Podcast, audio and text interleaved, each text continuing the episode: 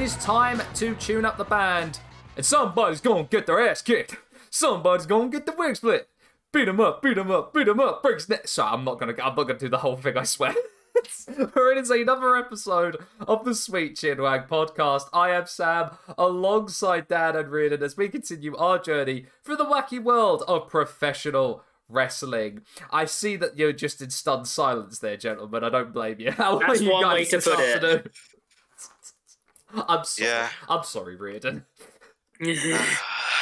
You have to admit, though, that's probably one of the best entrance themes of all time. we'll get. We'll, I'm gonna get to that point.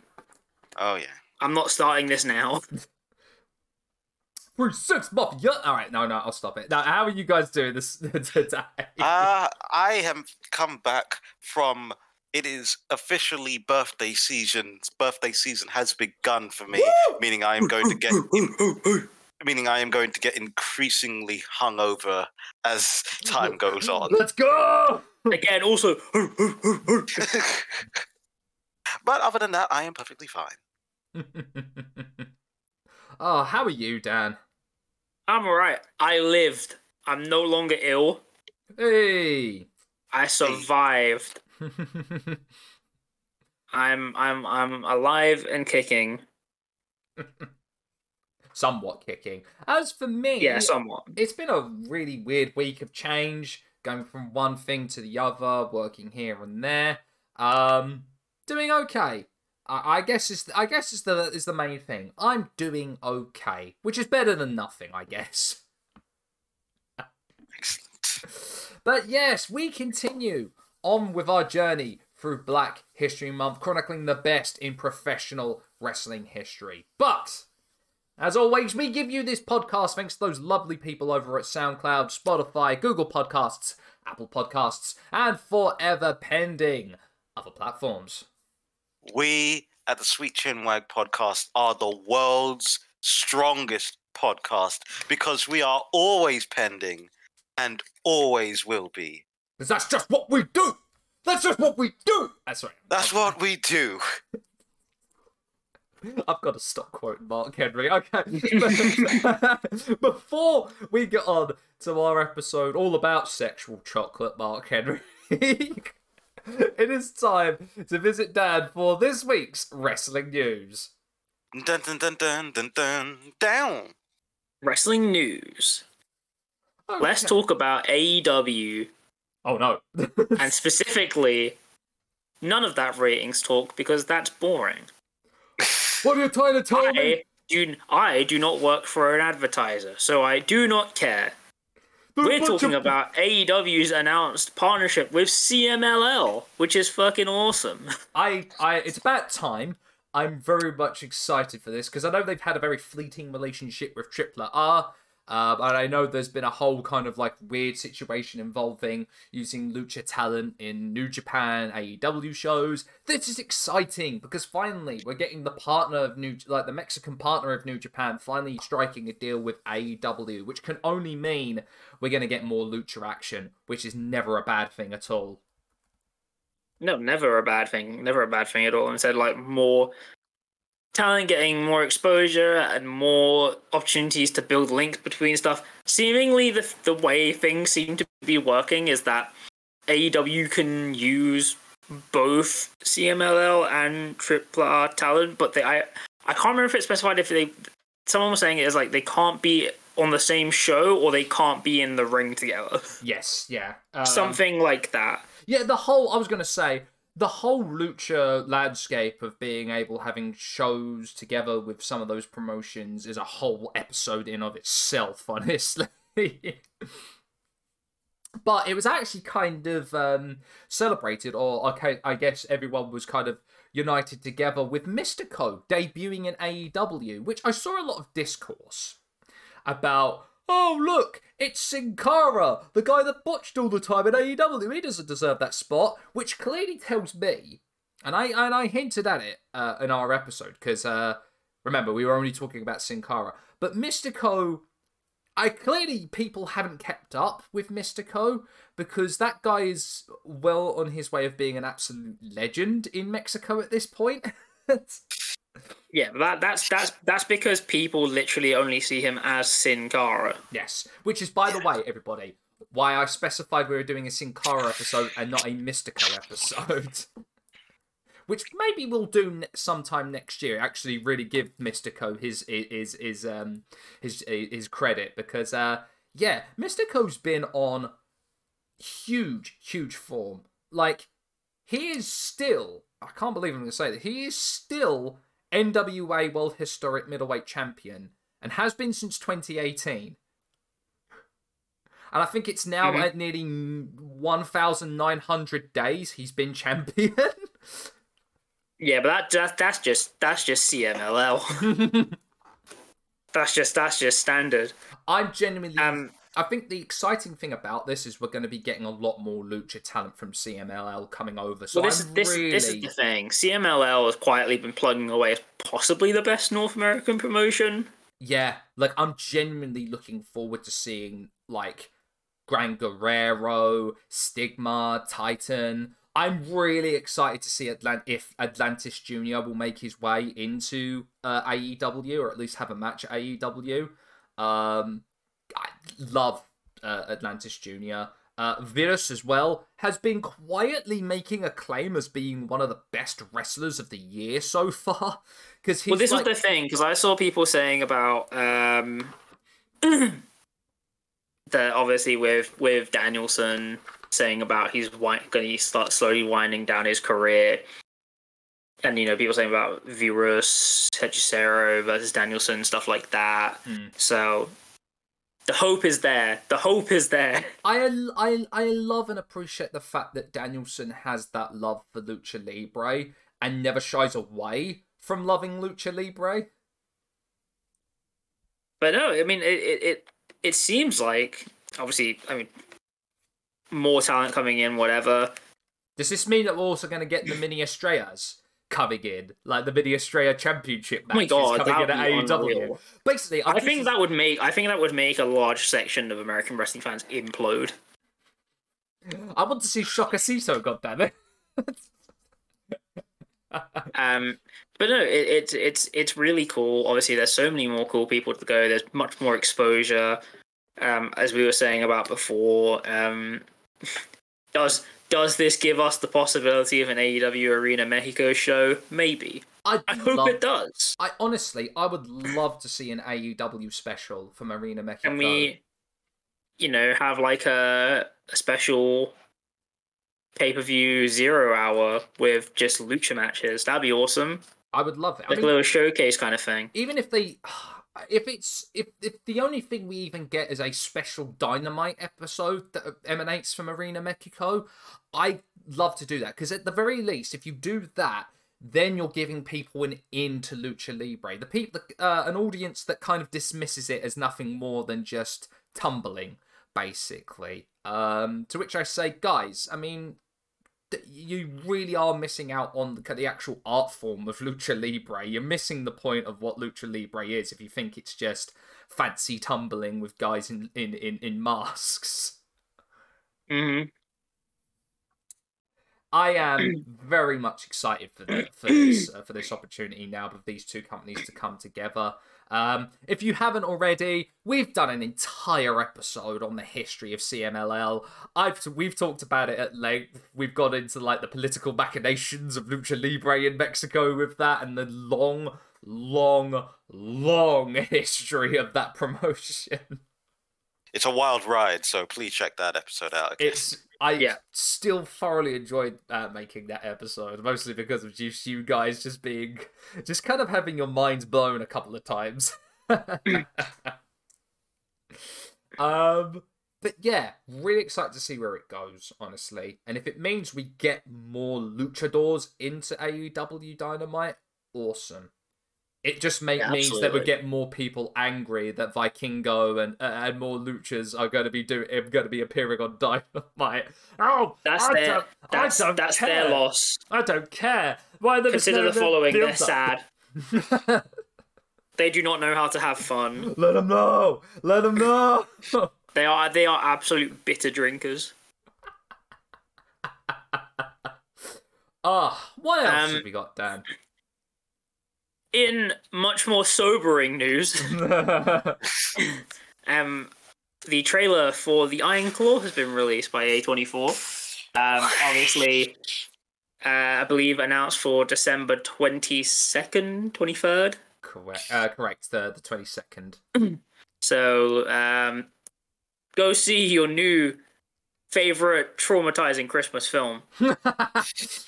You know, there's a there's a great story in my childhood about how my father, who is a big fan of the Rocky movies, decided to take me at that time. I want to say eleven, maybe twelve years old, to see like a new boxing movie because you mm. know he thought it'd be good. There wasn't any Rocky movies coming out at that time, so we thought it'd be a fun ride to just have like a nice little sports movie.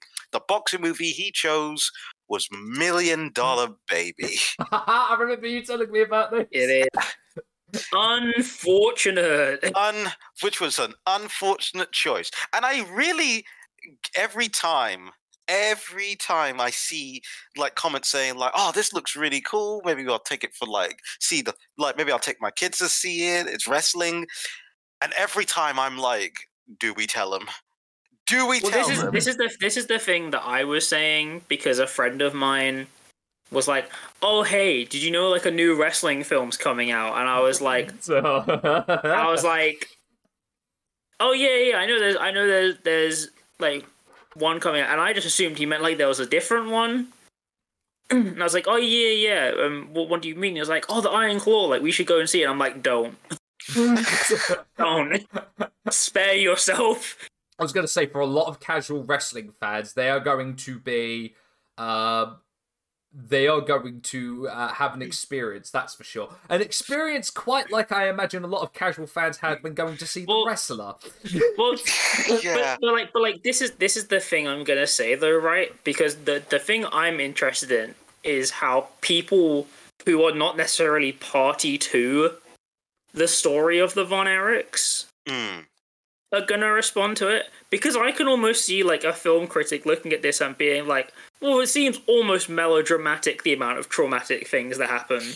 yeah, Without And this being like, no, this is all real. this all happened to one family. I hear that to, they're quote, actually to quote wrestling parlance, this is in fact all shoot. Yeah, I do. I do think that they've even cut out. Like I, I They don't know. have. Yeah, I Mm. think they've. I think one. I don't know for this for certain because I haven't seen the movie, but I've heard through the grapevine that they've actually cut out one of the Von Erich brothers, Yes, I believe I, that is what I've heard as well. Um, just because they were doing it, and they're like, "There's no way people will believe this happened to all of them. yeah. That's there's no way in hell." It's it's it's crazy. One thing I will give this uh from what I've shown the trailer, it seems that they have been very very confident in actually showing the wrestling because I've seen a lot of film wrestling films that will use a lot of tight shots, very long like close up uh shots and angle and low angles in order to kind of give the wrestling some oomph and punch. What I like is they they're confident enough to go, no, we're gonna go wide angle. We're gonna show you that Zac Efron actually trained for this Yeah. role. But And that, but that, that, that I, I can appreciate from like an A twenty four production, especially given they had so many wrestlers on the cast, and I feel like you almost kind of you can't really avoid it.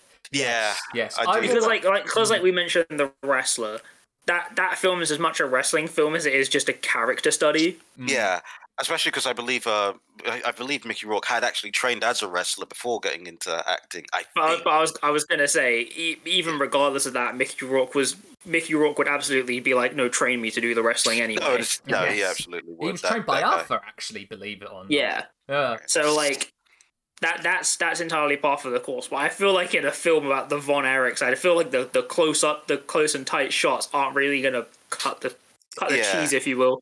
Yeah, and like even setting all of that aside, the movie looks really good. It- Oh, yeah, it looks absolutely fantastically shot. Yeah, Like- yeah, like we are looks- we are we are in for another Uh, like Aronofsky esque wrestling film. I mean, Yeah. t- a- t- typical of A24 to pick this story of all stories in the wrestling Yeah, world. it is oh really. yeah, but like it, it's it, it's it's A twenty four bait almost. Yes, Yeah. exactly. oh man, talking about cast, right? I was always a little bit unsure of Zach being cast as Kevin, but seeing the trailer, I'm like, I give him credit for actually embodying Kevin Von Erich, and I guess embodying the life of a pro wrestler because dude got big, and I'm Yeah. talking, and I'm talking like Alistair Bro, they- big. They were they were they were cutting they were cutting about with the with the uh with the roid stomach. Mm. It's ridiculous. But no, they he looks. Everyone looks top in their game.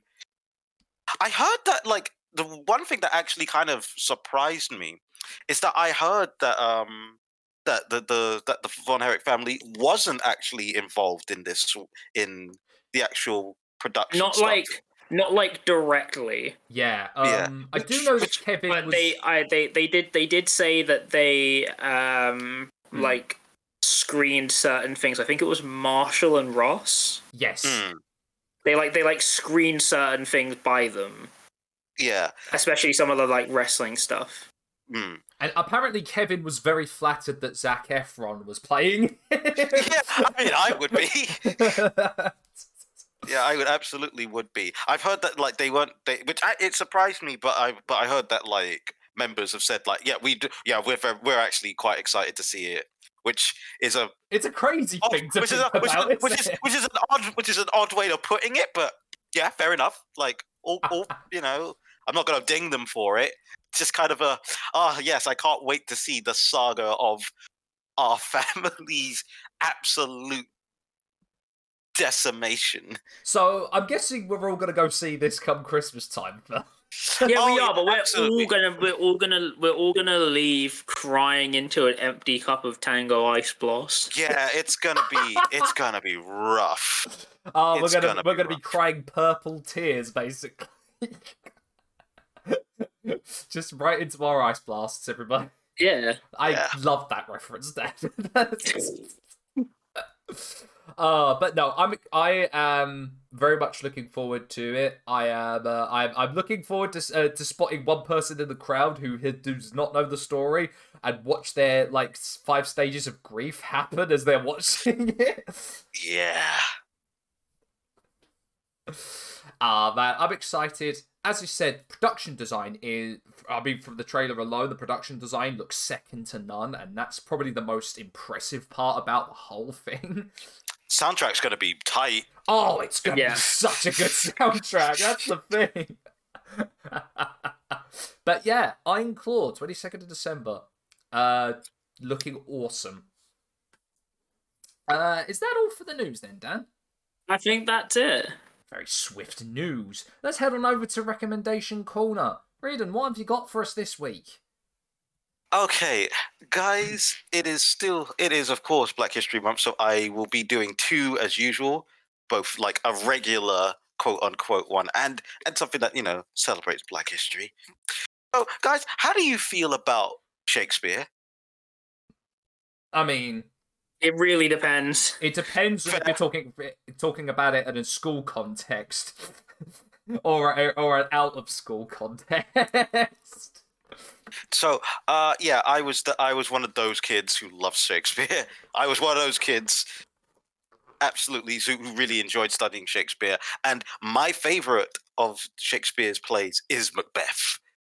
I'm not gonna bother.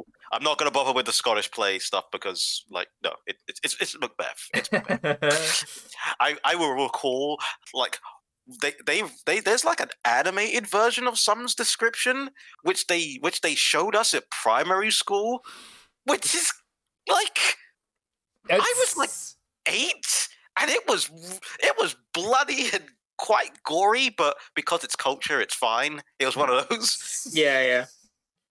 Um, I also I also had the absolute pleasure, thanks to shout out to my great auntie who got me ti- who got us tickets to go see the famous Patrick Stewart rendition of Macbeth, Oh, and it was it was it was as good as you'd think that would be. oh. But there is another one that is great. That um the tragedy of Macbeth with Denzel motherfucking Washington as Macbeth. Hell And- yeah. It's is exactly as great as you think that would be. yes. It is it is basically Denzel Washington in medieval training day. Ah, medieval Alonzo Harris. and it's so good. It's so good. It's a combination of here is this great one of our greatest living actors doing one of our greatest like parts. And also having Denzel Washington slap a man in the face during a middle of a sword fight. and he doesn't have a sword. Like, it is incredible. It's incredible. And I will send you guys the clip for your viewing pleasure. Hell yeah. But I forget that Denzel's going to be in the the sequel to Gladiator, isn't he? how God, I'm sorry, gonna- what? Yeah, There's oh a- yeah, yeah. There's a second gonna- Gladiator coming out. Yeah, yeah, that's an That actual passed me by. It passed everyone by. It is it is being made. I think it's the one after Napoleon, which that also looks good, but not privy to us. So but yeah, please, please watch the Mhm. tragedy of Macbeth. Uh, my second recommendation outside of Black History Month is a book, Bad Gays, which basically talks about the worst gay and queer people in human history. Dang. Interesting. Yeah, because like that is um the author of uh, I want to say Huw Lemmey and Ben Miller, the authors, um make the point that if we want to have a com- more complete um view in of queer history, we have to like you know a lot of them like we have to like we talk about our heroes, but like gay people are human and a lot of humans are terrible. So let's talk about the terrible ones Yeah. and how and how their queerness affected their affected the bad things that they did. Mm. So we have people like Frederick the Great. Um, you have James James the Sixth and First of of England and Scotland. You have Ronnie Kray. Like there are quite a few ones. Yeah. And it's a really interesting, fascinating book. So I do recommend that. Mm. Mm, I remember that was only lightly Okay. touched upon on the leg in that film Legend about the Krays, or if anything, Yeah, it but was if they- if they- implied. it was lightly implied. No, actually, that uh, credit credit to the movie Legend. No, they they make it very explicit that he is gay. Like they that like they like it is a part. It's not like the full part of the story, but it Mm. is a part of the story that actually affects the plot. So like no, he actually no, they actually oh they do no! not. Yes, yes, yeah. They- They do kind Yeah. of make it more explicit. Yeah. Um. Yeah, they do not. They do not wash that away or like imply. They they. It's actually quite interesting how they do it. Yes. Yes. But uh, yeah. Actually, I might actually go f- f- uh, have have a look for that book because it does actually sound really interesting. Yeah. Um, but yes, uh, let us get on to our main portion of this episode. It is time to talk about Mark Henry. It's crazy that we haven't had actually had a full episode on Mark Henry yet, fellas. Okay, so? I'm going to address this. I'm going to address this point. Let's we didn't do an episode because of a clerical error where we all thought collectively that we had done an episode already. Hmm. Yeah, And I know that that sounds stupid, right? And it is. because we have a whole we have a whole spreadsheet of every single episode that we've done. and we But we would yeah. but when we got to planning the episodes, we I, we said about it before and we were like, no, we've already done that. It's And we just ne- we just never noticed. yeah. It's crazy. It's genuinely crazy. Whoa, man, what can we say? I mean, what's what's to say about Mark Henry's career, life and career? Um something that I think does not and, and until you actually have a proper look at Mark Henry's life and career, the more you realize this dude definitely has the right to claim himself as one of the world's strongest men. yeah, that that's no gimmick. yeah, that is no gimmick. He is literally. That's the first. The first thing you have to note about about Mark Henry is that all of his feats are more than almost any other wrestler, apart from a few, literal. He is literally been crowned the world's strongest man. I think that's one of those things as well where you know when people have the whole size discussion in wrestling, Mm, Yeah. dudes like Mark Henry are my exception to that rule yes. Mm. because it doesn't matter. Like you can have all this thing about like, oh yeah, like he's like six five and he's looks like really really built. Dude's just a unit, hmm Yeah. and and that's all you need. All you need. On top of that, I say to, as well to people when mentioning Mark Henry, on top of being so freaking strong, dude, the dude understood how to play a character in WWE really well, may I add as well, because the Yeah. dude was given. We'll go on to it when he around the late nineties. He was given chicken shit but was somehow able to double down and turn it into chicken salad. Much I get from what I've heard, much to the chagrin of a lot of creatives, uh, a lot of the people in creative at the time. Yeah, but it's the problem of like you give someone something and be like, oh yeah, cool, it'll be like lower mid card, and then people start liking it, and you're like, oh shit, what have I got to do now? ah, so shall we go back to the beginning, which is always a good place to start with these retrospectives. God, It I will is. never stop. I'll never stop saying that. Okay. it's a good bit. Mark bit. Gerald Henry was born on June the 12th, 1971, in the small town of Silsbee in East Texas, just 90 miles northeast of Houston. He was, as a child, a massive wrestling fan and cited Andre the Giant as his first favorite wrestler. As a matter of fact, a little fun story is when Andre was in Texas at the time at a local promotion. He was, uh, I think it was in Beaumont, very, very good. Texas. Young Mark, a young Mark Henry was right by ringside and tried to touch Andre. He was making his way down the entrance aisle, but he un- accidentally tripped over over the barricade. But Andre, being the sweetheart he is, picked him up, made sure he was all right, and just lifted him back into back behind the barricade. Uh, Andre. Oh man. So life for Hen Mark was not I was gonna say was um had its um had its um ups and downs, a lot of downs as well for for a, for a, for a young uh, for a young child. As at 12 years old, his father ended up passing away due to complications from diabetes. And so had to, along with his, uh, along with his family and his and his and his mum, had to really work hard in order to be able to get through life and get through education and school. They weren't poor off, but they knew that they had to work their butts off double Yeah, because of what things things were to his dad. tougher. Yeah. Uh, this comes as well as at 14 he was also diagnosed with dyslexia, so it was even it was triply tough for Mark Mm. growing up in school. Uh, uh, growing up in Texas and and through school.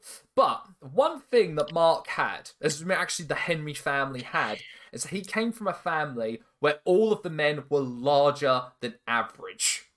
Especially his great uncle, Chud Henry, who was six foot seven and weighed over 500 pounds. Yeah. Jesus. yeah, yeah, that's a man who gets called Chud Henry. Like He's six, what? six, Six foot seven, seven. six, seven, five hundred plus. Did how did that man move? Uh, he, he, he, well, he, well, I say you say that. Um, Chud Henry was never able to actually have a pair of shoes that fit him, and so most of the I'm time not would walk surprised. barefoot around. But he was also known around the East Texas area as one of the strongest men in Texas. I mean, of course, the man's built like the Hulk. Like, legitimately built like the Hulk. Six, Oh my- seven, six, seven, five hundred plus pounds be the absolute craziest guard in basketball history. yes. Can, can you imagine him playing football? I was gonna say, why is why is he not on the O line? He is. He is the O line. Like he is the O. line. It's good you you line up in formation, and there's just one linebacker who's six seven, five hundred plus. Talking of football, let's talk about Mark Henry's high school accomplishments. He took part in powerlifting and football, where Henry did play football as a linebacker, I believe a linebacker, up to his senior year. I'm not surprised. yeah. So he, he, he very much he, he of course being a huge dude, a well basically a brick shit house. He was signed up for the football team, but he had much more of a passion and love for powerlifting. Um, to give you kind of some some some kind of uh, context, Mark Henry was already breaking records whilst he was in powerlifting in high school. But I'll get to that in a moment. Uh, unfortunately, Mark had to pull out of football not not only because of his love for powerlifting, but actually in the senior year, he strained ligaments in his wrists during the first game of the year. And, uh, and unfortunately, during his SATs, was scoring below the average that, that needed to attend in order to be part of the football team. So he pulled out the football team and took the passion of powerlifting more seriously and doubled down on it, as well as being able to get better in his school grades. So let's talk a little bit more about his power and weightlifting career. To give you context, by the time he was in the fourth grade, he was already five foot five and weighed 225 pounds. Oh my god. Wait, wait, um, wait, wait. I sorry, wait. Fourth grade. Fourth grade is that's that's pre that's that's pre high school, isn't it? Yeah, I'm thinking fourth, gra- correctly? fourth Yeah, grade is elementary. yeah. Fourth grade is elementary school. That's crazy. Fourth grade age is what is the fourth grade age? Yeah, nine to ten years old. What in the hell? Five foot five, ten year old is He- crazy. A five or five ten year old. He was almost as tall as I am at ten years old. Somebody was definitely going to get there. Uh, no, no, I'm not going to do it. No, I'm not going to do it. You, you. I mean, that that is that is not someone to mess with when you're in school. Yeah, no. No, you want to befriend that guy as quickly as Yeah. possible. so, he was lifting weights by the time he was 10 years old. His mother actually saw that he was getting a lot more stronger and thought, you know what? Let's make him let, let let's let's let's build upon that and I'll gift him some weights for for Christmas. What's what's the what's the thing? Is the he said no? Let's make it bigger. And so, as he gets into high school, in his freshman year at Silsbee High School in, te- uh, in East Texas, he was already able to squat 270 kilograms. That's 600 pounds, Oh my god. which is well and above the school record at the time when he when he entered it. That's crazy. He was by the time he was 18 and a senior in high school, he was making headlines in newspaper publications across the country. As a matter of fact, the Los Angeles Times put a cover story on Mark calling him the world's strongest teenager. He was making headlines, as I said, all above the country and made headlines in, 19, in early 1990 for winning the National High School Powerlifting Championships and setting the teenage lifting record in the squat at 377 kilograms, which is 832 pounds, What and a in God's name? total, a total of 2,033 pounds. That's a car. Yes. Bear in mind that's a uh, that just like as a point of perspective here. This is a teenager. Yes. You know, when we talk about genetic freak, yeah, yeah, yeah. like that's genetic freak shit. but, the, That's Mm. unreal. by the time he finished high school, he was already a three time Texas state champion with state and national records in all four powerlifting categories.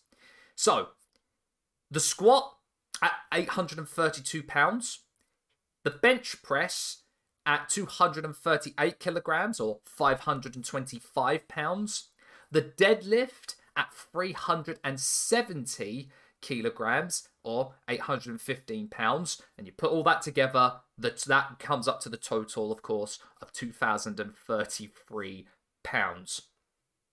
It was during his time during the powerlifting championships in the Texas High School Powerlifting Championships that he took that garnered the attention of one Terry Todd, who I believe was a professor of kines uh, how do you pronounce it? Kines, uh, kines, uh, kinesiology?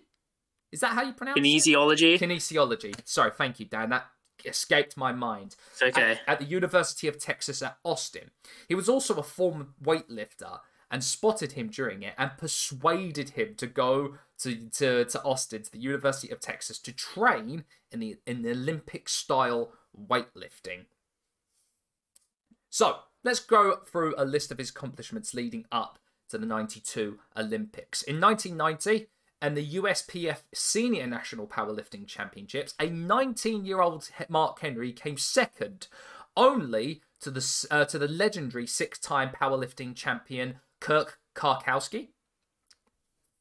While powerlifting relies prominently around the uh, the uh, the brute strength and power, uh, Olympic the, transitioning over to Olympic weightlifting is, Yeah, is a lot more sophisticated. It requires more uh, um, Well, there's more movement. more movement and lot more technique. But he took to it like a fish to water, which is so, which is a very rare for any powerlifter and weightlifter Yeah. to have to transition into weightlifting like that. Mark took to it like to a fish to water and was very seen as one of the Because as I as I understand from my friends that do more of that kind of stuff, powerlifting is like literally just lift, like being able to lift the bar is Olympic. You've got to like put it over your head. So I bring this up because Mark Henry was able to break four national junior records in weightlifting only after eight months of training in it. Constantly. Again, uh, all I can say is just absolute genetic anomaly. This is absolute madness, and this is also kind of like I forget that I actually, I actually really like the the World's Strongest Man stuff. I really enjoy. Um, I actually enjoy That like peak, powerlifting. peak period of like mid 2000s to like 2010. It was World's so Strongest Man on like Channel 5. Yeah, I I have always found this stuff so fascinating. Yeah. Because it's like the absolute peak physical embodiment of strength in the in in in uh, in the human body. Um. It's about what that- for me. For me, a lot of it's about the concept of a person is able to do these things. Mm, Yeah, and also and also there is like there is a technique to like even the simple act of picking something up. There are many multiple techniques you have to Mhm. learn to do that not only safely but to just be able to hold that stuff. It's really interesting stuff. So as we get to 1991, by April he had won the United States National Junior Championships, and 20 days later he placed fourth in the Senior National Championships, which is nothing to scoff about. Going from juniors to seniors, that is nothing to scoff about. Yeah, if you Like, consider the fact that he's probably competing around, with like people around his age range to people who are competing professionally for multiple years.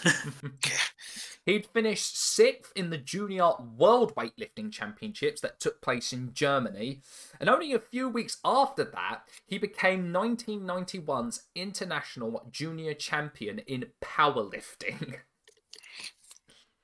So, to, so he's com- the thing about that as well. He's competing multi-discipline and then still absolutely just destroying a separate category. yeah, And like and setting records wherever he goes, basically. Talking of records, so we talk about his first year in competitive weightlifting.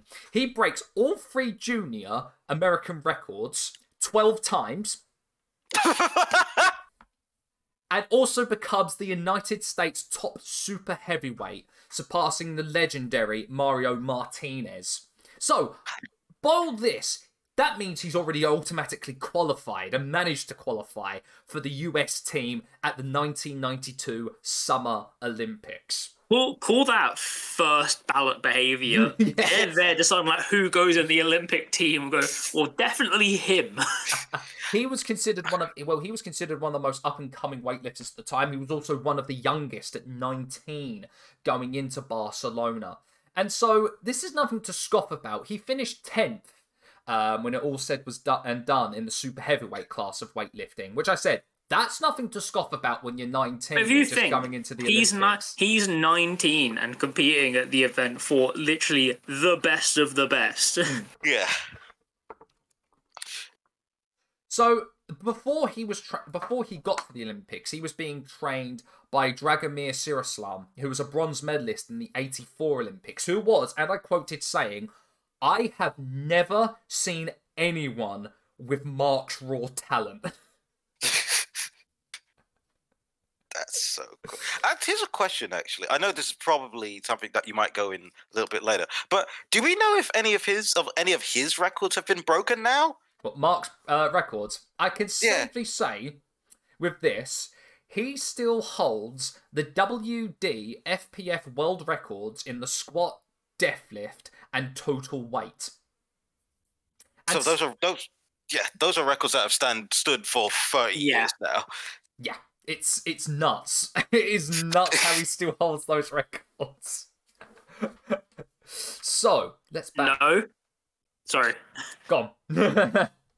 so yeah, after the Olympics, he became more determined to focus and double down on weightlifting, and decided to go so uh, focus solely on that and compete all over the world. Come late '92, he took the win at the U.S. Weightlifting American Open, and further proved his dominance on the American soil by not only winning the National Weightlifting Championship, but also the US Olympic Festival Championship in 93 and 94.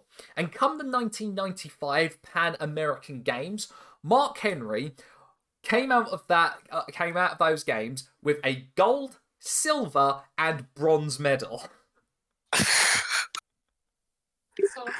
Oh my god. It's nuts how he he still goes, but he hasn't even reached his pinnacle in weightlifting yet. so he shocked the world by winning the ADF FPA US National Powerlifting Championships in 1995 with a total of 2,314.8 pounds powerlifting total. Good God. What in the hell?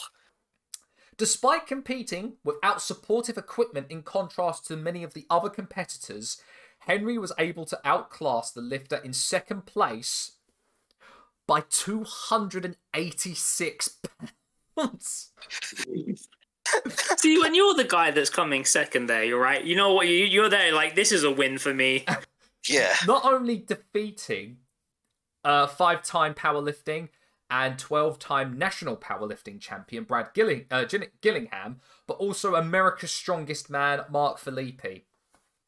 Yeah, at that point you're just like, you know, I just gotta give it to him. Yeah. like Like you just you just you just sit there after, it's like fair play.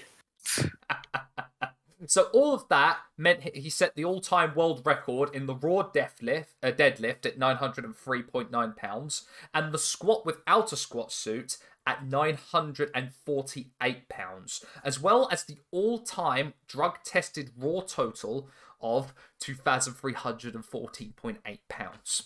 He also later that same year competed in the drug-free powerlifting world championships and won again even though he trained on the power lifts sparingly due to his main focus being the two like uh olympic weightlifting uh, Yeah. disciplines he not only Could you became- imagine if you were? Could you imagine if you were there? And because uh, sorry, this only came from the fact that you were specified drug free. yes yeah. Could you imagine if you were using Tren and were still getting less than him?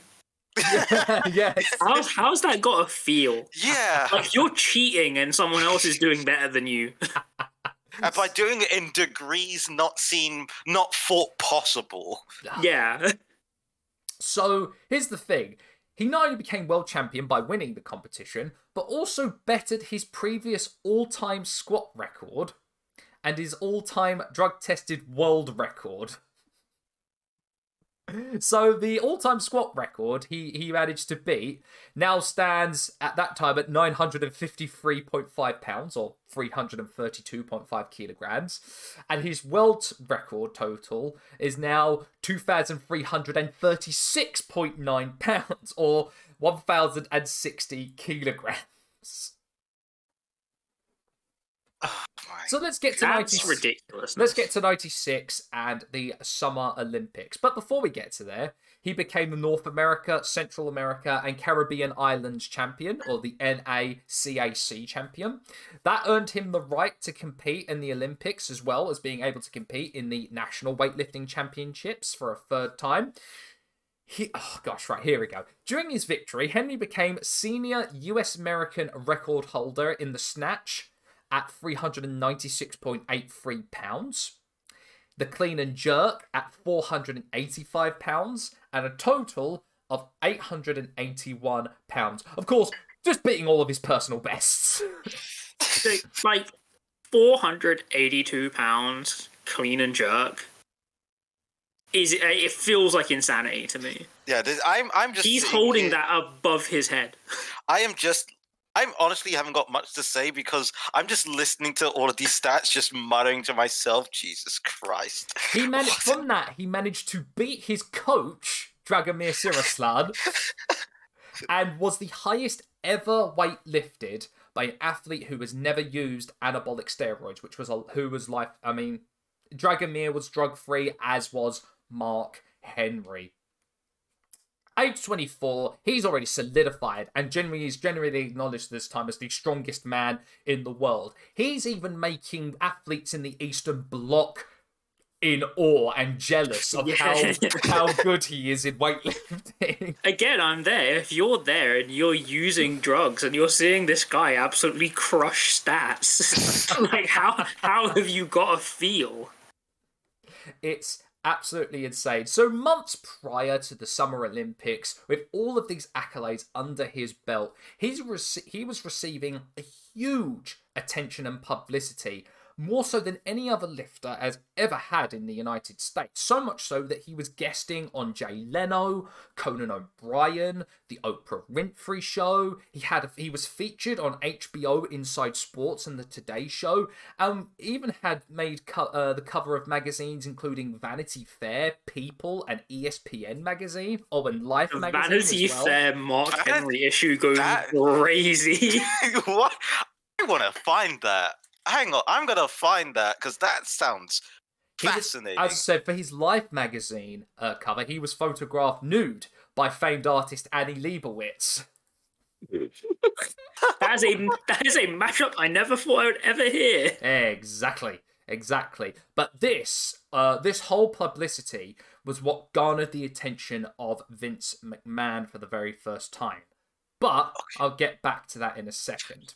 Yeah, you get back to that because I have found that nude picture, and I got and like twenty. What is he like? twenty four or Mhm. something around this time? Yeah.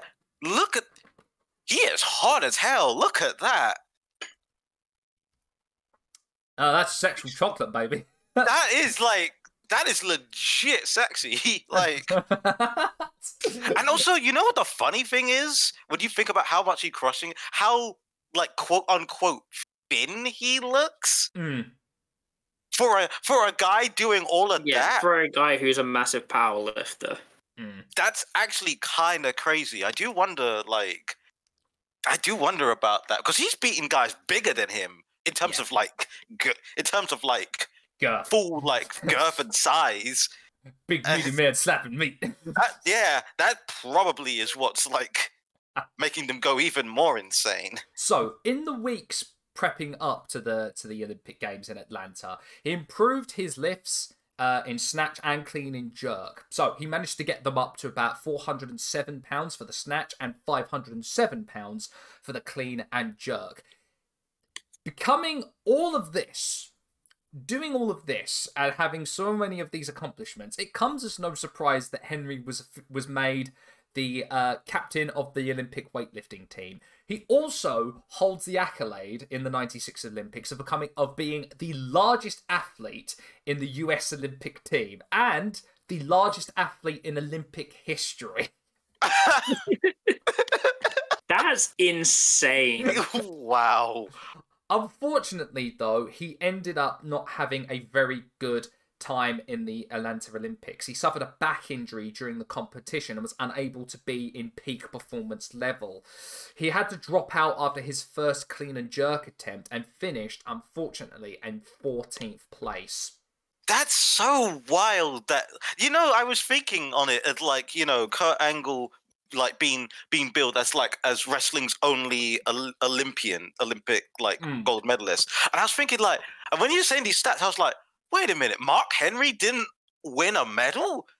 It just seems like every time the Olympics came around, he was just cursed to have a bad time. That's so crazy. And it was after that competition that he that he decided to retire from weightlifting, um, vowing to never return unless the sport's cleaned up of anabolic steroids use, which was unfortunately rampant after, uh, uh, which was quite rampant around the time of weightlifting. Yeah. Um, and after that Olympic Games, he ended up striking a deal with Vince McMahon to a unusually lucrative sort of contract, which signed, which led him to be signed for, in a ten year deal as a pro wrestler, which was unheard of at the time. Ten years is ki- kind of like. Here's the perspective. Around that time, Vince had signed Brett to a 20 year contract and couldn't actually uphold that, which is what started the entire Montreal screw job in the first place and him leaving for WCW. Don't make contracts that you cannot agree to.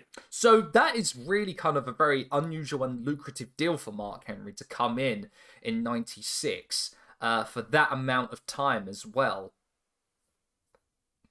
So, his first appearance, let's go into his wrestling career. His first appearance straight after the Olympics would be on a March episode. Actually, no, that would be before, actually, was on a March episode of Monday Night Raw, where he uh, gorilla pressed slammed Jerry Lawler, who was uh, actually who was doing his usual stick of ridiculing the person, the person he was interviewing in the ring. It was after that that he signed a 10 year contract to the WWF and was trained by famed Canadian wrestler Leo Burke. Um, I think the only per- I think the claim to fame, if not a lot of people know about Leo Burke, is that he was the person who gave Chris Jericho the idea of doing the Man of a Thousand and Four Holds, as during a promo in Stampede Wrestling, Leo Burke was known as the Man of a Thousand Holds, and during a promo said he is now the Man of a Thousand and Two Holds because he learned two more. So that whole uh that whole 1004 holds uh, promo in WCW, blame Leo Yeah. Burke. so his first feud, Mark Henry, was with Jerry Lawler. As during SummerSlam, Henry came out to the aid of Jake Roberts, who was suffering a beatdown in the hands of Jerry Lawler. His debut match would come at In Your House Mind Games in September uh, 1996, where he defeated Lawler in quite convincing fashion. This feud would continue during the subsequent weeks leading up on Raw and eventual house shows as well. He and uh, and kind of fizzled out come November. Henry, during this time, would serve as a corner man for Barry Windham in his match against Goldust. He was set to team with Windham, Mark Mero, and Rocky Maivia to take on Team Lawler, which consisted of Jerry Lawler, Goldust, Hunter Hearst Helmsley at Crush in Survivor Series, but was quickly replaced by Jake Roberts when he was forced to withdraw from the event due to injury. An unfortunate thing for Mark Henry's career as we go along is that he was plagued by niggling injuries during most of his career. So, coming during a November episode after that of Superstars, Mark Henry defeated Hunter Hearst Helmsley, Crush, and Goldust in a tug of war contest, which was kind of the norm for WWE, is they would do these test of strength displays for Mark Henry uh, during the time, and we'll go through a number of them as well as we get through this as well. He also did a couple of shows during this time for the USWA over down in Memphis. And unfortunately, Henry's career around 96 and 97 started to stall, as over the next year he would have to take time off to heal from injuries and engage in further training, eventually having more training by Dr. Tom Prichard. Come 97, though, he did return to the ring, making his televised return the following month. And by the end of the year, he did become a regular fixture for the programming. He ended up defeating people such as the Brooklyn Brawler and the Sultan during Shotgun Saturdays, basically being kind of like the jobber, feeding the big guy jobbers to make sure he gets Mhm. built up and seen as a credible threat. This, of course, leads us to the nation of domination and his and then his time as sexual chocolate. Now, Mark Henry would go to join the newly the newly regimed faction of the Nation of Domination, which saw Farouk as the leader, Kama Mustafa, D'Lo Brown, and The Rock. The Rock actually was the one that ended up um, uh, recruiting Henry in, which drew the ire of then leader of the nation, Farouk. Now, I won't go into too much detail because uh, uh, you may want to find out what the next episode is at the end of this, uh, uh, at the end of this episode. But needless to say, uh, after the whole um, end of the Nation of Domination, which saw Farouk's power and position as leader get usurped by The Rock, Henry then switches allegiances with The Rock, who then ends up having a kind of a tag team with D'Lo Brown at this time. It was during this that he ends up uh, with a rivalry with, with the Nation and DX, which saw Mark Henry um, have an, a romantic infatuation with DX member Chyna. That was, in fact, one of the things that happened. That is, in fact, a thing that happened. I am not going to go into this whole thing. Uh, well, the, well, some of the things in it, but needless to say, this became quite this, uh, quite the storyline thing for Mark Henry the next year when the Nation eventually would disband. He would engage in a short feud with The Rock at the time, uh, defeating him, funnily enough, at Judgment Day with the help of D'Lo Brown, then forming a permanent team with D'Lo at the time. He then gave himself during the next year, still infatuated with Chyna, he gave himself the nickname Sexual Chocolate, adopting a more Which- of a ladies' man character. Can we say? I know that people meant to see this as like a stupid, dumb jobber gimmick, but it is quite possibly one of the greatest names ever created. Yeah. The funny thing about it is that it kind of terrible for Mark Henry. It Yeah, is it- something that it's something that haunts him, and yet by all accounts, he really enjoyed it. It it is it for him. It is awful, but in isolation, it is incredible. Sexual chocolate is the kind of thing I imagine someone would use to describe a D'Angelo album. yeah. yes. Uh, let's not talk about the Barry White uh, inspired theme song as well. It's just, It's sexual, baby. Yeah. just Um, makes you know funny Can we story. can we talk about can we sorry, but can we talk about the gear as well? Oh, the Hershey's Kiss with gear with, as with well. the with the the Hershey's Kiss sash. Unreal. Yes. May I just say a funny story about that theme song? My, for the longest time, my brother thought that one of the lyrics to the songs, you know, you know when it goes, and I want to give it all to you. Yes. My brother honestly thought the lyric was, and I want to make it all tingly. I thought you were gonna say about a U two joke, and I was like, I hope not. no, no, no, no, no, no, no, no. Oh it just still God. makes me laugh that that's what he generally thought it's the lyric. I mean, wrestling wrestling themes are full of misheard lyrics. We should do that at some point. Oh no, we have to talk about Jim Johnston's career of misheard lyrics in music. um, during this time, though, this gimmick did absolutely work for Mark as he ended up actually getting a European title win. Uh, from this, uh, during SummerSlam, funnily enough, he ended up winning that. Um, he was awarded. It was funny because it was ended up being a kind of little weird swerve thing where he turned on Yeah. Brown and helped Jeff Jarrett win the title, and then was- Jeff Jarrett was like, "Here you go, yeah, have this. title. Basically, give him the title. I'll take Mark Henry as my champion of Europe." Damn right you will. Damn right you will, sir. Uh, now, a lot of people have said, and from what I've heard, that sexual chocolate was almost given as a rib to Mark Henry. A lot of people weren't to backstage weren't pleased with Mark Henry being given such a prominent spot and a lucrative contract when he came in. Okay, but consider the consider the following though. Have they set multiple national weightlifting records? I think not. Yeah, this is a thing where Have have they competed at the hmm. Olympics? I think not. you know I've heard it being said that Mark Henry's problem was that he wasn't a wrestler in the golden age era. Yes. You know, this is, but to be fair, in many ways, that is actually true. Like, because he would have been absolutely indispensable at that time. Oh, absolutely. If you have, if you have, if you have, if you have him in that, um, like that kind of prime '80s kind of territory sphere, Mm. Mm. Mark Henry is like national icon. Yeah. Now, I am not gonna go into the whole thing in regards to the uh the moment in sexual in his sexual chocolate run where he becomes a sex addict and ends up doing that sex therapy session. Um because that is just so fucking Vince Russo and Ed Ferrara writing, and I'm not even going to repeat yeah, pretty much. repeat what was claimed that about Mark Henry during that. Um, all I'll say, people, is if you really are that morbidly curious as to what was said, go back and watch it. All I'm saying is, um, It's aged horrendously. Oh, in aged fact, it was never aged in the first place. um, all I'll say is implied incest. Great. Lovely. Lovely, lovely, lovely. Yes. Reminder that Vince Russo lectures other people in wrestling companies about the stories they should write. I'm just saying.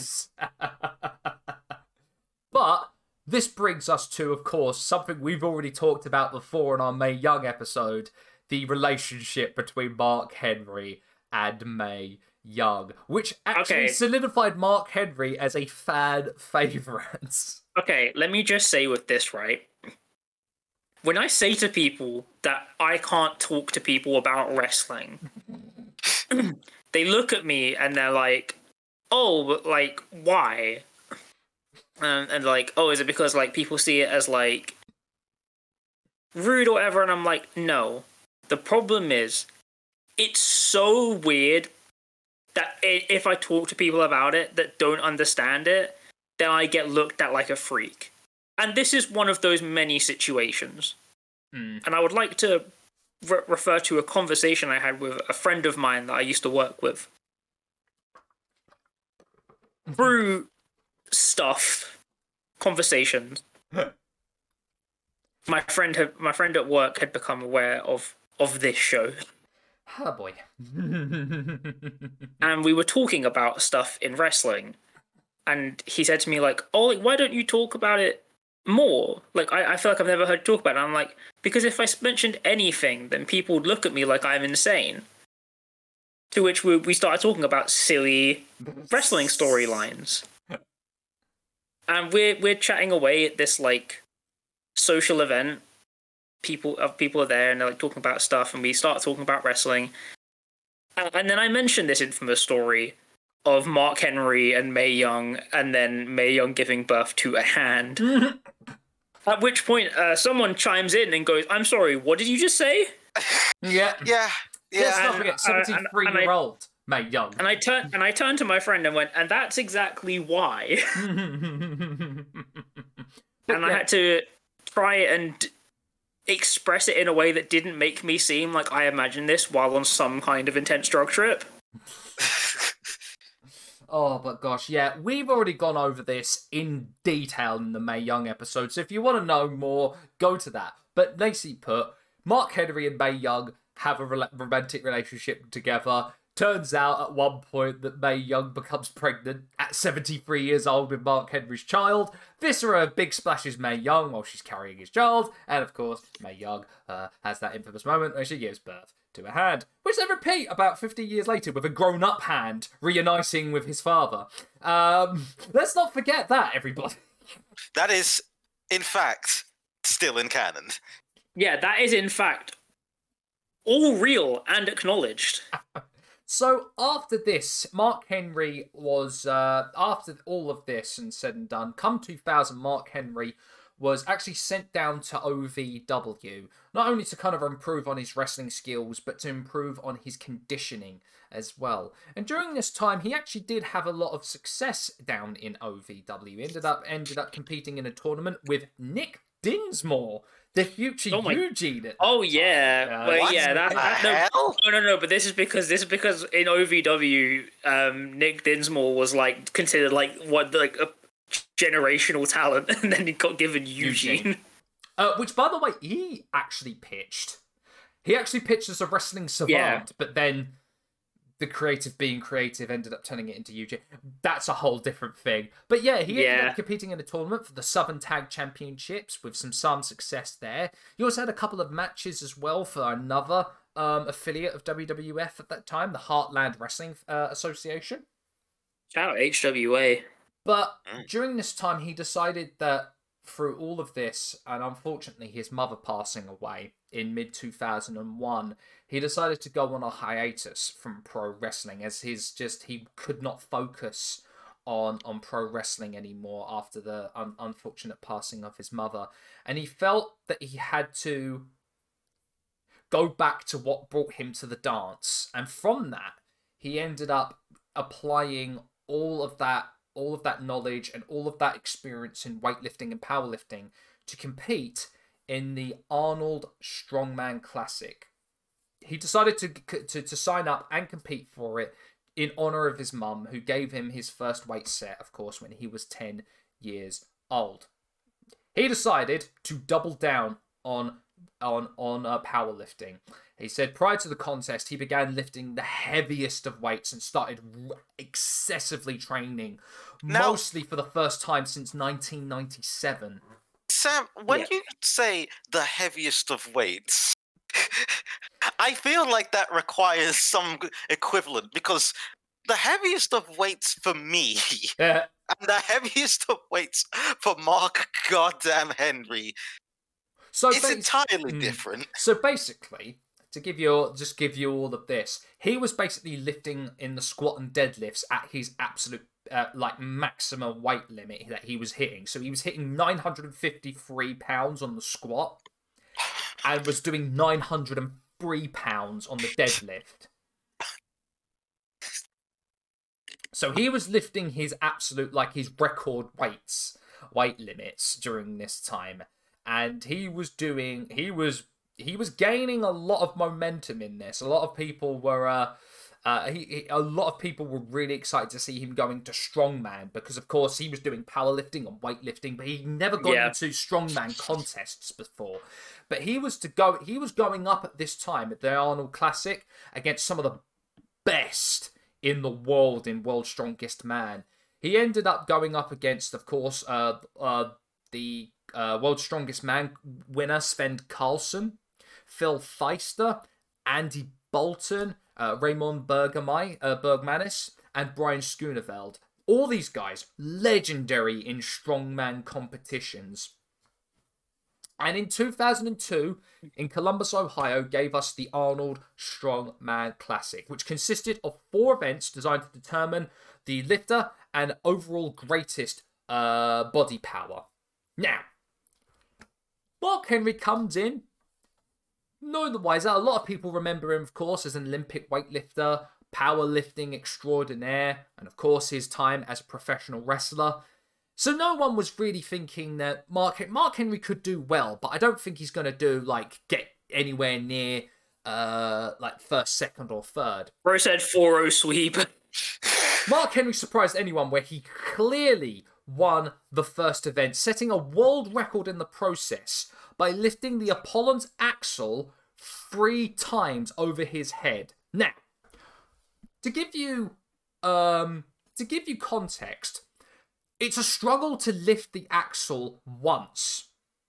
And only three men in the whole of history have been able to press the Apollon's axle. So he did it three times. I heard 4 sweep incoming. Also, he deadlifted 885 pounds for two repetitions in the second event. And with no effort whatsoever, was able to push a 5,000 pound Hummer with nearly flat tyres in the third event. I Henry was able to get first and keep that lead continuously throughout the competition. And guess what? He, he did not come off of that spot. You know, I was saying that at this time Mark Henry needs to be stopped, and then my brain will immediately went, "Who?" like That's literally it's like ooh. who and what? so the final event, the Farmers Walk event, Mark Henry was able to quickly carry the around 390 kilograms or 850 pounds worth of railroad tiles up an incline, and uh, that secured convincingly his spot, winning the competition. Capturing the winning prize for the Arnold Strongman Classic. He got $10,000 in cash, a vacation cruise, and a $75,000 Hummer. now, here's the most amazing thing about this Mark Henry trained for four months and was able to defeat the creme of de la creme of the world's strongest men, who had at that point been practicing and training for years in strongmen competition. See, this is the th- this is the thing I'm saying about this. Like you're there, right? You're you're like I'm at the top of my game. I have been training so hard for this, and then this dude pulls up and makes everything you do look like light work. Straight straight up, light work, no reaction. strong the strong like the the scene of the strongman competitions fans the the competitors were just genuinely shocked how he was able to come in with four months training and just absolutely you- like sorry. floor it dominate Can you ima- can you can you imagine that you're a competitor there, right? You spent like a year specifically training for this event. A guy turns up with four months training, just straight up just goes like ain't nothing but a peanut, and then just leaves. Yeah, I. It's like, I oh, he's like- like, oh, he's like, I've achieved what I wanted to here, and then just, just like, nah, I'm good. just dips. Look at- Like Mark Henry is living proof that not all men are created equal. exactly Just Correct. straight, just straight up. There are some people who are just better than you by sheer genetics and Like- skill. That's just like I, even as a person, I am thinking about the idea of divine creation. There was a higher, there was a higher being that was like, I am going to create this human to live. yeah, yeah, yeah. He he's a man born to lift heavy things. and man like it still blows my mind as like this guy able to come in not much in the way of training four months coming into it but was able to go i see your world's strongest man accolade and I lift a, I, and I lift a Hummer with one hand. Ib. To as in to to to to quote a future thing in Mark Henry's life and career, that'll be mine soon. yes. So all of this, of course, garnered huge publicity for Henry and for the WWE, which is how he was able to return to the company in April of 2002. Debut of returning on the SmackDown brand, where with all of these accolades was able to be able to create a persona as the world's strongest man, where he would go in to perform again massive tests of strength with other wrestlers, taking taking bets on the te- on, on like the tests of strength. Now I, Here's the now thing. I love, that. I Real- love these. Sorry, real, Sorry. real, sorry, real quick. This is this is the thing. Like, can we call it a persona if it is objectively true? At this so- point, probably not. So this is the thing that I love about this, right? Because then there's all these stories about the boys in the back being like setting him challenges, and I'm like, this is a man who's just competed in a competition out of like sheer like internal emotional like I need to do this because of a promise I made to my family. You ask that guy and you're like, hey, I'll give you ten thousand dollars if you like bend this pan. He's gonna do it. Yes. No, I love. Oh, can I tell the story about the pan bending? Yes. Can I do? please. So, so appar- according to legend, Vince McMahon gave him like like they were doing like the pan thing, like if you could bend Yeah. the the handle of a pan, and they gave him a stainless steel one, and he was struggling to do it, and they all made the mistake of laughing at him while bending it, Mm. and Mark Henry got pissed off. So, focusing and doing all of his strength, he then bent the stainless steel pan pan handle fully with his hands to shock silence from everyone in the locker room. To which Vince McMahon took Mark Henry aside and said that you can never be angry at people in this company. Everyone are, is terrified. he would turn someone's ribcage into dust. I believe that that that was so kind of like set into kind of like amazement for everyone that creative even made a thing of it when he came back in 2002 Yeah. of him just constantly bending frying pans. I believe there was a backstage Okay. segment where he did that. Can we well. can we can we talk about our favorite Mark Henry stories and can I share my one? Absolutely. Absolutely. Okay, so this is this is much later. This is about 2007, 8ish. Hmm. Um, WWE are on tour, and while staying in their hotel, um, their coach has come. It's going to take them to the arena, but um, someone parked their car in slightly too close to the coach, and it can't get out. So, Mark Henry squatted, lifted the car from the from the front bumper and then moved the car forwards so that the coach could get out. It's it's crazy. And can you just imagine you're there on the coach. The driver says, "I can't, I can't get it out. Um, we're gonna need someone to, we're gonna need someone to move the car. I'll get onto a towing company." And then Mark Henry appears and just moves it. I got cheat. Im- imagine seeing a man lift a car by its bumper and then pull it forwards. it, it's it, it, it's absolute insanity, and I'm sure there's I know there's like a video talking about the story. I mean, if, it doesn't matter kind of what automobile it is, whether it's a car, a van, or a uh, or a or a semi truck. He's able to move it, which is just Yeah. insane. Yeah. Again, born to lift things. Oh man. So let's talk. Unfortunately, during this time between two, 2002 and 2007, it was a very stop and start sort of career for Mark, as unfortunately he was plagued by a lot of injuries during this time. Now, unfortunately, the world's strongest man at the start gimmick in 2002 wasn't wasn't generating enough success for him, and unfortunately, it wasn't. That wasn't that meant he wasn't being used as well as he could have. Uh, and it was during a weightlifting contest he ended up suffering a knee injury, which saw him go off to recover from that injury and thus was sent back down to OVW for more training. He would return in August of 2003 to join, of course, something we've talked about in last year's uh, Black History Month on Teddy Long. He became member of the Thuggin' and Buggin' Enterprises group that was led by Teddy Long. Oh god. Of course, that was of course the whole thing where he was partnered with Rodney Mack and the the White Boy Challenge. You know, Shout out the that. White Boy Challenge. Uh, this did though end up seeing Mark Henry involved in a brief program with Goldberg, who was world heavyweight champion. Uh, ended up having him with a fight, uh, a match, having a match with Shawn Michaels as well before he engaged in a rivalry with Booker T. He ended up having two matches with Booker T, one in a street fight and another in a six man tag where he lost to Booker T at the Armageddon pay per view. Unfortunately, though, injury struck once more as during a practice session with some of the uh, signees at OVW in February of 2004. He ended up tearing his quadricep muscle and was out for over a year. Um, but he wasn't. I, unfortunately, I was going to say it's another unfortunate injury for Mark.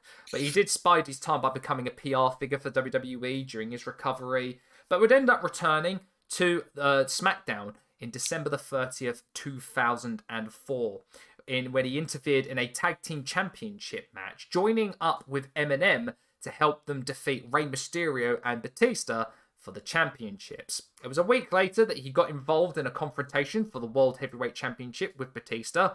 He went on to interfere in a cage match between MNM and Mysterio and Batista. If you remember, that was the one I believe where Mark Henry had a bit of a struggle ripping the cage door. Well, okay, okay, no, No, no, no, no, no, no, no, no. It- Okay, I'm gonna, I'm gonna tell But this one. I would, sorry, this, of this, this story is they planned a spot where Mark Henry was gonna pull the chain, Mm. um, and like for the lock, everything, and they're meant and whatever.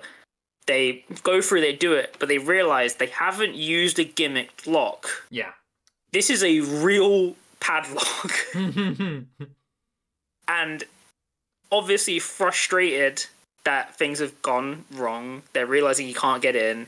He literally just starts pulling, and Yeah. then snaps a padlock. he So- is he is built different. So he he decided, screw it, we'll do this for real.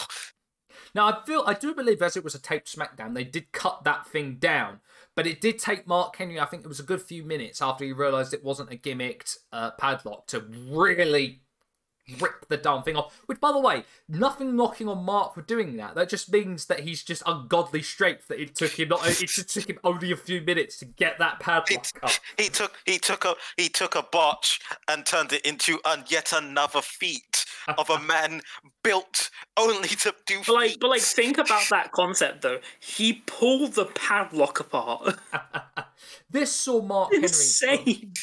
So in late 2005, 2006, this saw Mark Henry have a rivalry with then champion, heavyweight champion Batista. Now, unfortunately, during a house show event, Batista ended up suffering a severely torn tricep that required surgery, which forced him to vacate the title. The plan going into the 2006 Royal Rumble was for Mark Henry to have a match against Batista for the World Heavyweight Championship. Unfortunately, that plan was scrapped, and going into it, into the next SmackDown, there was a battle royal for the vacant championship, which was finally won by uh, Kurt Angle, who who uh, last eliminated Mark Henry.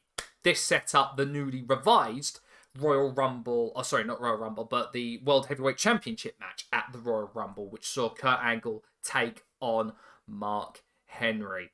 Great match, by the way. If Oh, I can seen it. imagine. I can imagine that being an absolutely sick match. Yeah, It like- ended when um it ended up with Angle getting the win, where Angle absolutely swung for the fences and hit him with a chair and pinned him with a roll up. this, Yeah, of like- course, go on. No, like that's how you do it. That's how you do it. He he he cannot be killed by conventional weaponry. Like yeah. that's it. That's Like, you like let's let's let's be real, right? You're not gonna outpower him, so hitting him in the head with a chair will, will go some effect. So, this brings us to his rivalry with The Undertaker that ended up culminating at WrestleMania 22. They ended up going for, they ended up uh, logging heads after Mark Henry interfered in a World Heavyweight Championship match, title defense with Angle against The Undertaker, where Henry attacked him and, uh, and, um, and cost Taker his shot at the championship. This led, of course, to the casket match at WrestleMania 22, and this was a newly, like, a newly kind of like newly inspired Mark Henry. We had a bit more kind of like rough around the edges and was determined to put Undertaker and make him uh, defeat the streak and put him down for good. Now, the rumours going around, and it actually has been confirmed by Mark Henry, that there were a lot of talks with the creative, with Taker and Henry, that it was going to have Mark Henry be the one to defeat the streak. Um, so much so is that even Undertaker was like, "Yeah, I could see it. I don't think it would be too remiss to say that Mark Henry could defeat me." Now there were, I mean- as I said, a lot of talks about it. Sorry, reading on. No, I'm like thinking about like that idea. I was kind of like, it's a difficult one for me personally Yeah, because like it's a one where like kayfabe and and real and real life like kind of bump heads for me. yeah. Like in real life, yeah, Mark Henry, Mark Henry, every every day, week, and I hear I year. hear your spooky wizard powers, but I am simply too strong. Yeah, but consider Mark Henry. But on the other hand, kayfabe wise, I on it's really un- frustrating and unfortunate that at that time Mark Henry just didn't have the pedigree yeah.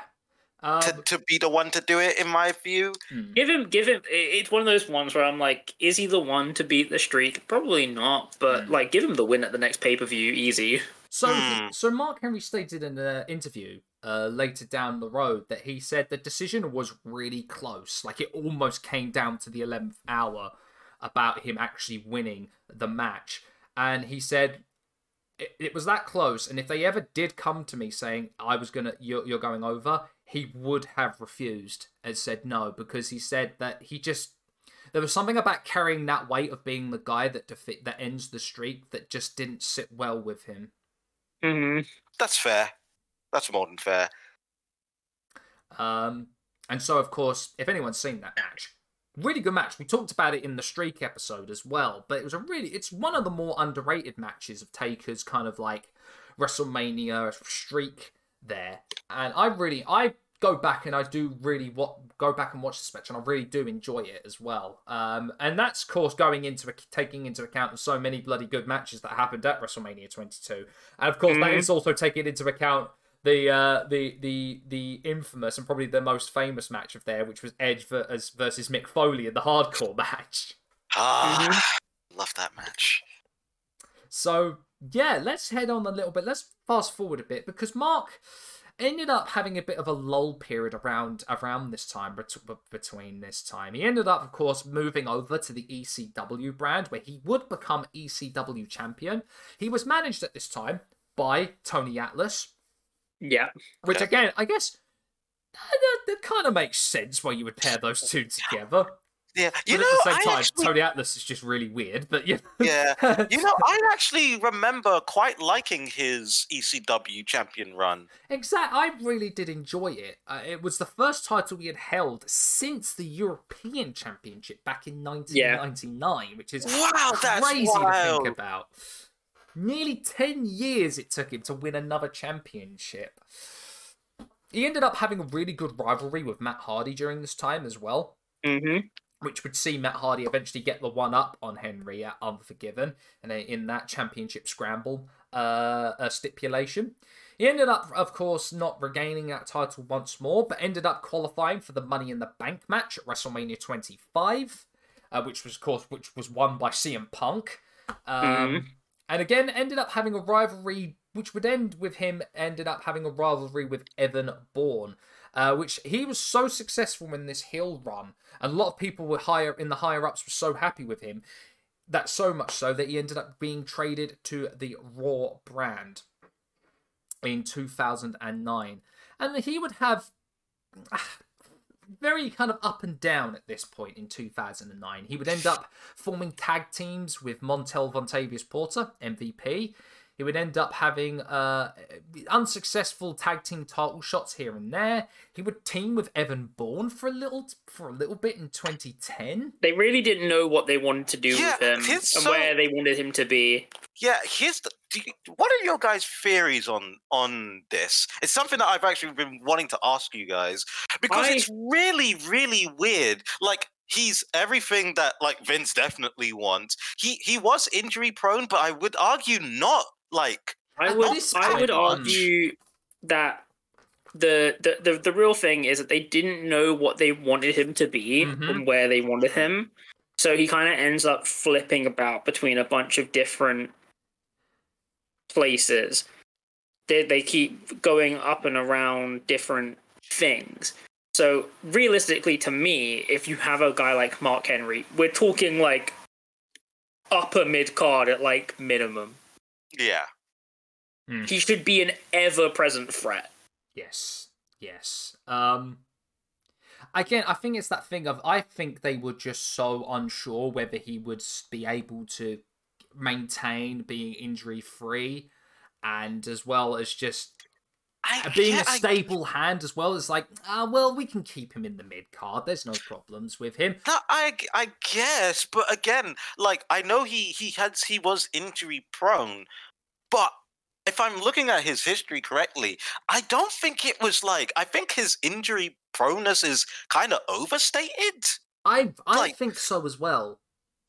Like Tr- Triple H was quite injury prone, and we know what happened with him. Cena at this point was quite injury prone. I think Hmm. I think the the thing is that because of like the because of the size like his size and stuff like that, I feel like people were more worried about it. Yeah. than Mm. kind of anyone really should have been. Exactly. Maybe. Exactly. So, gentlemen, with all this being said, let us talk about the fi- the moment where he finally, I feel, reached his zenith. His run with their World Heavyweight Championship and the Hall of Pain. Ah, the Hall of Pain. All of Pain is A1. So Unreal.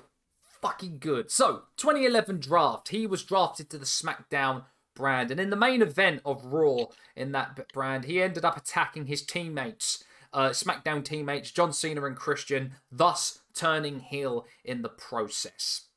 On a May episode of SmackDown, he participated in a triple threat match, which saw him te- uh, facing off against Sheamus and Christian to decide the number one contender to the World Heavyweight Championship. Ultimately, that match was won by Sheamus.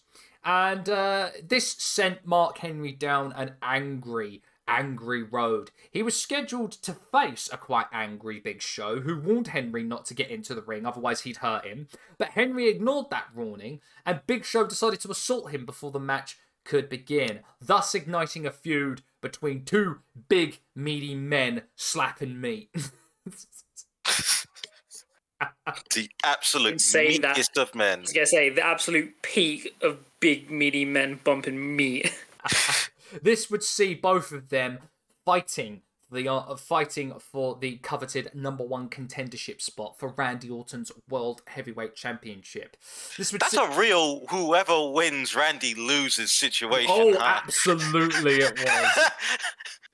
Um, so they face off in a singles match at Money in the Bank, which he wins in quite dominating fashion, and after the match, solidifying his heel status by crushing Big Show's leg with a steel chair, injuring him. Kayfabe. He would end. Uh, that would be his first inductee in what he would call the Hall of Pain. Doing so, he ended up putting uh, putting away Kane, inducting Kane, Vladimir Kozlov, and Great Khali into the Hall of Pain, bringing them to a very same fate by injuring them in kayfabe, of course, and of course doing. I- I'd say this is where he really solidified the world's strongest slam as a move that should be uh, feared.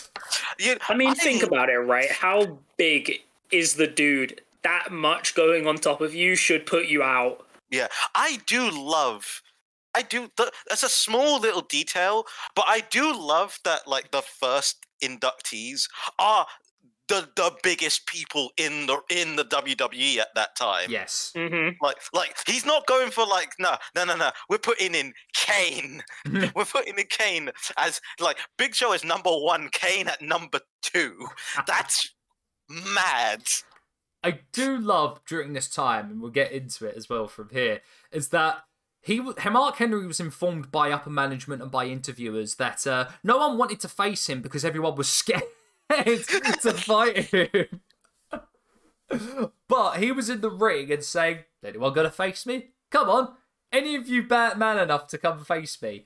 To which Sheamus answered the call, saying he wasn't afraid of Mark Henry before slapping him in the face. This comes to SummerSlam when Mark Henry defeats Sheamus by countout after slamming him through a ring barricade.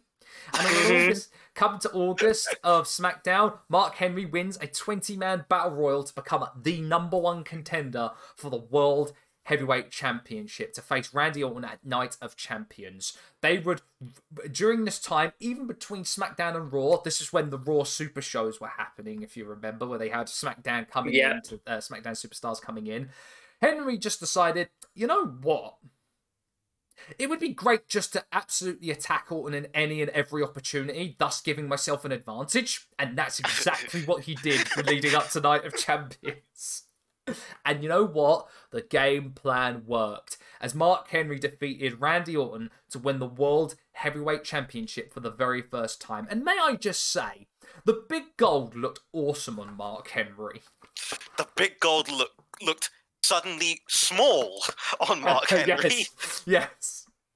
it really looked like a, such a toy belt on him. really did. I, I, c- I, I think he just always just held it on his shoulder. He never wore it. I don't think he could have worn it. No. They would have needed quite a few belt extenders, Yeah. or just like put it onto a weight belt. yes. Absolutely. This gives us a couple of great moments during his time as champion. He successfully defends the title against Randy Orton in his rematch in a Hell in a Cell match at, funnily enough, Hell in a Cell. This reignites his root rivalry with Big Show, which sees him, Big Show, earning a title shot against Mark Henry at Vengeance. This ended up being a no contest, as of course Mark Henry superplexed Big Show from the top rope, causing the ring to collapse from the impact. A move that had not been A1 seen since Big Show took a superplex by Brock Lesnar. Funny enough, I forgot that during the, it was at this venue that wasn't the main event, as John Cena actually ended up having to fight in a broken ring in the main event of that pay per view. Mm-hmm. Gotta love those little details of like, no, no, no, no, no, no. This is it. This is all the ring we got. Like, uh, of course, this bleeds in, of course, to Big Show, Mark Henry, and then the Money in the Bank briefcase holder, Daniel Bryan, vying for the uh, World Heavyweight Championship. Mark Henry would eventually retain the World Heavyweight Championship at Survivor Series, and then, then that would that would see Daniel Bryan. Brian Danielson. Sorry, I ended up going into yeah. That would see Daniel Bryan coming out to cash in his opportunity and becoming successful, winning the World Heavyweight Championship. This would see at the Royal Rumble a triple threat match in a steel cage where Bryan was successful and retained the title, but not only but only after Mark Henry was able to grab Bryan uh, by the neck as Bryan was hanging out of the cage and Henry let go and Bryan was able to land on his feet outside. the only way is to run. To run the hell away. exactly exactly. So after that henry wouldn't be henry would even f- uh, face cm punk for the wwe championship and try to win that championship but was unsuccessful as punk won by disqualification via retaining his championship.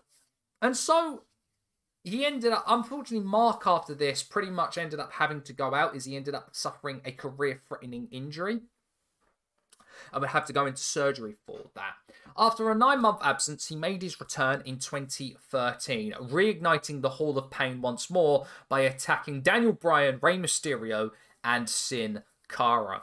He once again earned a spot to go for the World Heavyweight Championship at Elimination Chamber. And then during that, he ended up eliminating Dan Bryan and Kane before eventually being eliminated by Randy Orton. Not being too pleased with that, Henry ends up to take attacking the remaining participants before being escorted by WWE officials. This so I'm going to go over the final parts of his rivalries. He ended up having a rivalry with Ryback, which ended up culminating in a match at WrestleMania 29.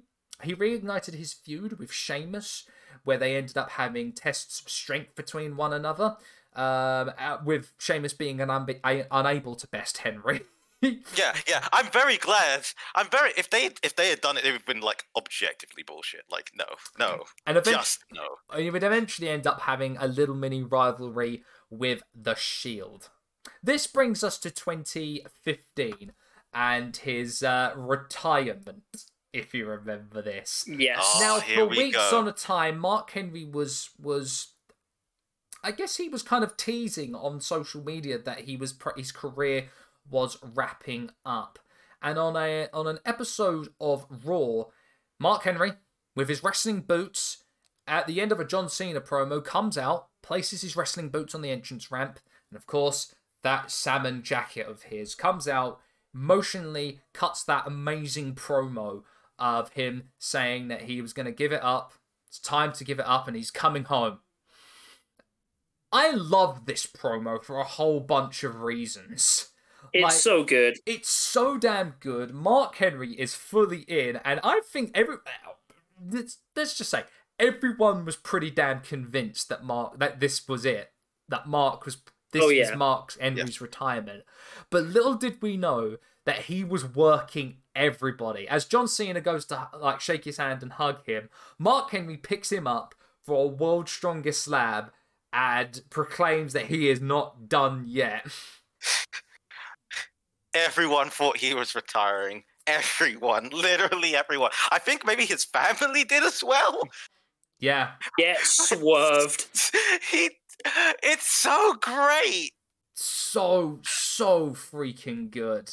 It's, oh man. Of course, that leads into Henry having a shot at the uh, undisputed uh, WWE Championship against John Cena at that time. Unfortunately, he was unsuccessful. Uh, but man, that's such a good moment. Such a good moment.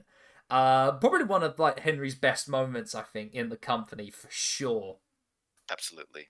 Um, and then, of course, during this time, he would go go on to have uh, little bits here and there. He had uh, Roman. He had a rivalry with Roman Reigns. He would go on to try and fight for the vacated Intercontinental Championship at Elimination Chamber. Uh, was unsuccessful in that. He would end up having a rivalry with the Wyatt family that would end up culminating at the Royal Rumble match where they eliminated him. He entered the third Andre the Giant Memorial Battle Royal at WrestleMania 32. He made it to the final six until being eliminated by Kane and Darren Young, funnily enough, of all people. Oh, wow. He was then drafted over to Raw. He would align himself with tag teams here and there, have a rivalry with Rusev. And unfortunately, his career would end up dwindling down. And in WrestleMania 33, with the announcement of him being announced for the Hall of Fame class of 2018, he also announced with that that he was retiring from the WWE. He was inducted by the Big Show, which of course is just so perfect of that, and said that it was time to come home finally and give up uh, and put his boots, of course, there at the Hall of Fame ceremony. Now, it wasn't for too long that as at the greatest Royal Rumble, they needed a lot of people to um to to to fill out the 50 man Royal Rumble at that time and Mark Henry was given a guest spot in that Rumble, eventually actually uh, scoring three eliminations, but eventually being eliminated by Daniel Bryan and Dolph Ziggler. Of course, the Greatest Royal Rumble also saw Titus Worldslide. Um, uh, Hell yeah. the I think it was the Crown Prince of Saudi Arabia asking for Yokozuna, even though Yokozuna had uh, bit, had passed away. Don't worry about it. Don't worry about it. Don't worry about it. Don't worry about it. So they got another sumo wrestler to come in for that. Um, and it was from this that uh, that Mark Henry was able to take on a backstage role. He was ended up being a producer, having uh, make uh, helping the talent book their matches uh, and structure the matches for Monday Night Raw and for SmackDown. Apparently, he was considered one of the one of the most favourable people to be on there as a backstage producer, as he was always very nice, very giving, and very willing to go over matches and how to structure them for the WWE. He also maintained for a lot of the talent coming up to remember clean up after yourselves because that shows a lot of respect for you, not only just for the, the, the place itself, but the talent as well. Because he's seen a lot of people that would just leave their rubbish out, and a lot of people kind of um, hazed for that reason alone. He would make sporadic appearances. He would appear on the Raw 25 episode. He would appear on Raw Legends Night, where he would end up being uh, uh, confronted by Randy Orton. And it was during this time that he wanted to be a part of the creative team. He was campaigning hard to, to say to Vince, hey, I've got a lot to give. I've got some ideas. I would very much like to try my hand at the creative part. Unfortunately, Vince didn't see it that way and wanted him to maintain in a backstage like producer book uh, producer role and eventually being on a Legends contract where he would sporadically make appearances here and there. And realizing that he was never really going to be able to push Vince into thinking different, he decided to as uh, leave the company in 2021 and decide to take a chance um, uh, for the fledgling company All with Elite Wrestling, where he is still part of uh, uh, of this day. He is part of the of the um, coaching role as a producer, also helping out creatively. But as we know, he is also a commentator for Rampage. He also does back some backstage announcing, and is pretty well in. Like uh, him and Tony Khan apparently are as thick as thieves and do help each other out as much as possible. From all intents and purposes, still considered one of the loveliest people in the backstage role. And um, another little thing for Mark Henry in this time is that uh, he has become quite swole, as that he's also that he's also gone on a, an exercise regime where he's lost six stone Jesus Christ. And looking like tough as ever. Believe it or not. So Mark Can't- Henry, I can't believe that Mark Henry looked himself in the mirror and said, "You know what? I think I need to get a little bit stronger." he looks he looks a hell of a lot slimmer, a lot more toned as well. Like which which is crazy to think of, isn't it? Crazy. But that is where Mark Henry, where we leave Mark Henry's career at the moment. Mark Henry still just still have giving a lot to the industry itself, still holding on to those powerlifting records to this day, and still just being a positive force for the world of pro wrestling. It's just nice to hear. It's nice to hear. It's nice to end on a positive note on these retrospectives, you know. Mm-hmm. As as the as the man once said, he's got a lot left in the tank. so, guys, with all that being said, we've gone through the career of Mark Henry. It's safe to say that dude is one of the strongest wrestlers that's ever been in pro wrestling. I don't really think that's up for question, though, is it? that isn't that isn't a debate. There's no debate for that. I have looked up further crazy feats of of Mark Henry. One that will be very important for us. Uh, he lifted up Big Van Vader. He- yes, He gor- he gorilla pressed Big Van Vader. Which is uh, absolutely insane. Like, what in the hell? Dude, Just dude deserves his plaudits. I know a lot like of when people- it, like, Hmm. lit- like literally when it comes to strongest wrestler to be, with the exception of the fact that Eddie Hall's done one video of wrestling. Mhm. Like I think there's no debate when it comes to Mark Henry's probably the strongest guy out there. Absolutely, absolutely. Guy deserves his plaudits. I know a lot of people That is- say, does he deserve that ran- run as a world heavyweight champion? I say yes. Yes. yes. Oh, hell yes, he Absolutely does. did. I'm sorry, you can. I'm sorry, right? You cannot be. That like you you cannot be one of those old head people, and be like, oh well, it's about who gets red, and not pick the guy who is literally booked on your show as the world's strongest man to be your champion, because in kayfabe terms, he should be winning. Honestly, he- that it- time as it- well. Sorry, Rin. I'm sorry. In, it's called the World Heavyweight Yeah, Championship. yes. But the you had- world's strongest man, who in vignettes you have shown pulling a semi truck. Like that's not even a question. Exactly. It's Not even a damn. also, as like a as like a whole separate thing, they did a whole spot where they just showed him like f- accomplishing a feat of strength that just no one had done before Yeah. yeah, with the But- with the uh, the inch dumbbell. yeah. It's kind and it's kind of crazy that in, in his entire career, he only has two uh, two titles. Two, t- uh, three titles: European Yeah. Championship, ECW, and World Heavyweight Championship. That really kind of shows that they just didn't know what to do with the man. That man should have been an absolute mid card runner. Yeah, that man should have had that man like the fact that he never has an intercontinental. Like an IC or a US not being there is unreal. Yeah, yeah, a US. That's that is an oversight actually. That's a, more of an oversight than the intercontinental. Yeah. Like the the US championship is built for a men like him. He should have had that. He should have had that the long. He should have the longest run, frankly. also, may I just may I just say as well, he's a three-time Slammy Award winner. So. Yeah. Well, he's got that. He's got that. Fair enough. Fair enough. You know, I would have been very interested, and I don't think it would have worked, but I would have been very interested in what would have happened if he went to Japan. I would have been very intrigued. Oh, a Noki. I think a Noki would have oh my adored him. god! Inoki would have adored Mark. Hello, I am very strong.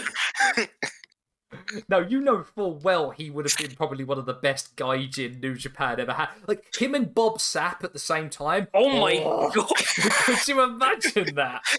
oh man.